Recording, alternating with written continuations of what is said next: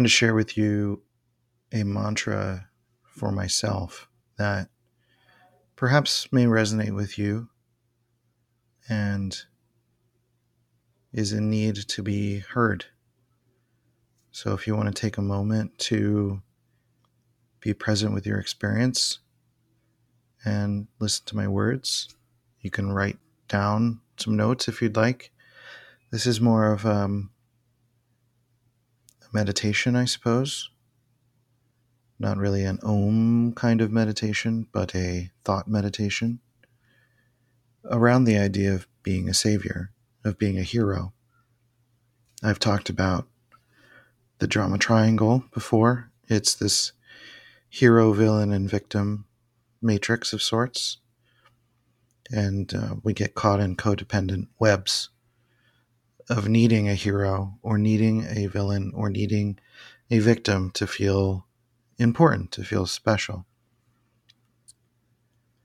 And I want to focus on the hero.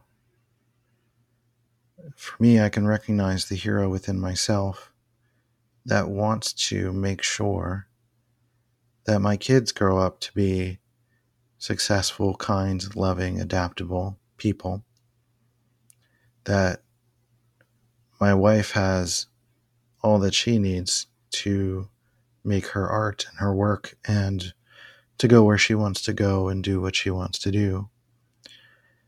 And then I think about outward from there, related to myself, I feel connected to my mental health story and then wanting to help those who are dealing with a similar story. And then personality types. I focused on INTPs for a while and wanting to support the INTP personality type to improve their situation, improve their story. And then more recently, I've been getting into like astrology and spirituality and transformation, and here I am again. um, but I think what's different this time for me is that I'm owning that this is for me. I mean, you get to experience it by proxy, but this is for me. And so I'm learning things for myself. And through that, have the ability to provide coaching when somebody needs coaching or somebody needs support that they come to me for. The difference between that and having been a savior is that this savior complex or this savior idea is about helping those who are unwilling to save themselves or don't even know that they need saving or want it, you know, because it's about me and it's about proving a self worth through external action. And so, with that in mind, the mantra that needs to be communicated here is that you don't need to save the world. You don't need to save anyone. You don't need to do anything to prove your worth. You do not need to self sacrifice anymore, not to the degree that you have been, not at the detriment of your own story, not at the detriment of your own wants and needs and boundaries. You can stand up for yourself. You can be your own savior. You can be your own healer, your own coach. You do not need to save the world. You do not need to save your kids. You don't need to save your partner or your parents or your friends or some other abstract notion that the world is needing saving from strife or environmental change or from villain on an ivory tower, you know, sitting on Scrooge McDuck money. You don't need to save anything from anyone. That's partly because having to save people or save a situation is a way of putting ourselves above the situation.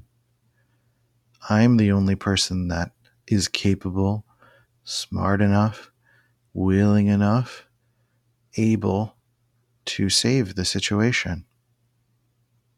That puts ourselves on an abstract, arbitrary pedestal, which is very different from self love. Self love is not proving energy. Saviorism is proving energy. It's that I have this intelligence and I need to show it, or I have this capability and I need to show it. I'm the only one that can do this. That is different from contribution.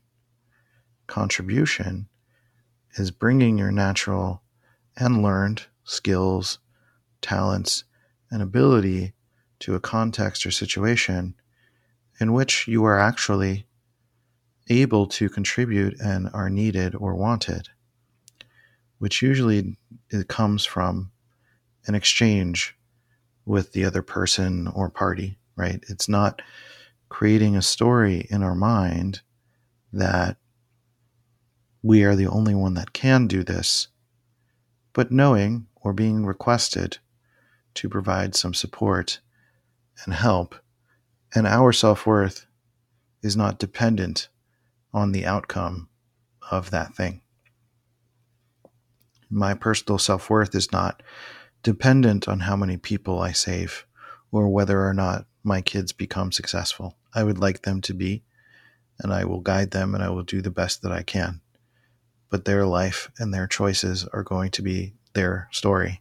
And I also need to honor that. My wife's story is her story. My story is my story. Your story is your story. So honoring that means this shift from savior to coach. Now, I don't mean coach by profession, but you can also think of it as like contributor that you're developing your skills, your ability, and then you also have some sort of innate talent, whether that's based on personality types, understanding with your cognitive functioning, or some sort of just sensitivity or skill you've developed, whatever it is, whatever that exploration leads you to understand and be. Contribution is specific. Contribution is tending to a garden of life. It is not making ourselves grandiose. It is not making ourselves bigger than we are. And it's also not creating a burden for ourselves that is bigger than it needs to be. You already have so much on your plate. You already have a lot going on in your life. There is a lot to be worried about, concerned about, to plan for, to think about, to care about, to be with. That adding these things on top of it, adding these burdens of needing to be more than we are, needing to do more than we can, just adds this undue stress, this undue uh, abstract notion of doing, efforting, striving, proving that is just not necessary. It's just not necessary. You don't need to do any of that. The world is going to move on without you. That's going to be the hardest part of this to take in. At some point in life, you won't have one. And so what that means is that, yes, you won't be able to witness personally unless there's a reincarnation or something like that. You get to witness this slice of your existence. Beyond that, it's other people's job, it's other people's process. Contribution is passing the baton, contribution is participating in existence. Contribution doesn't necessarily mean doing. It might mean, and usually means, being.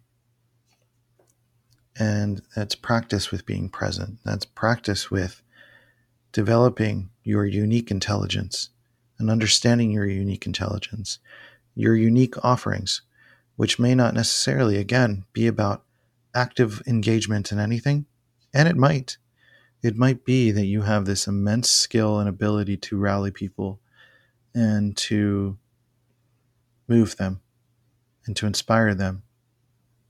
And hopefully, you do that in a positive way. Or it might simply be that you are good at doing a daily task and you do it every day and you show up every day and you do the thing.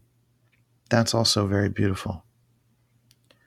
We can get very much caught up in scale that I have to do X, Y, and Z to be relevant, to be valued, to be seen, witnessed, appreciated. And you don't need to do any of that. You don't need to save the world.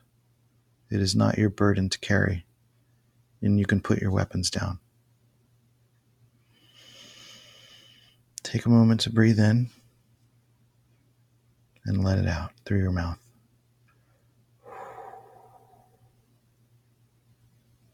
Breathe in again.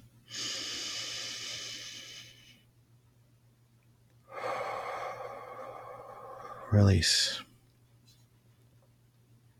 Remind yourself when your head is spinning to not stop it or fight against it, just to thank it. Thank you for worrying. Thank you for planning, for trying, for striving, for trying to figure out how this all works. Thank your heart for the desire to help, for the desire to be witnessed, to be present, to be alive, and for the fullness of that beautiful, unique experience. And then thank your gut for the actions, for the breaking down of food, for the ability to respond and to be present and to be grounded with your feet on the floor. Thank you for listening to this sort of meditation, this, this thinker philosophical meditation of sorts. And I hope you get away from this, take away from this, that the pressure you're applying doesn't need to be there. Whatever it is you need to tend to, tend to it. Whatever it is you're not doing may not be yours to worry about. So let it go and tell yourself, yes, I can let it go. I do not need to save the world. I am not the savior of this experience. I am not the savior of my family. I am already doing my best.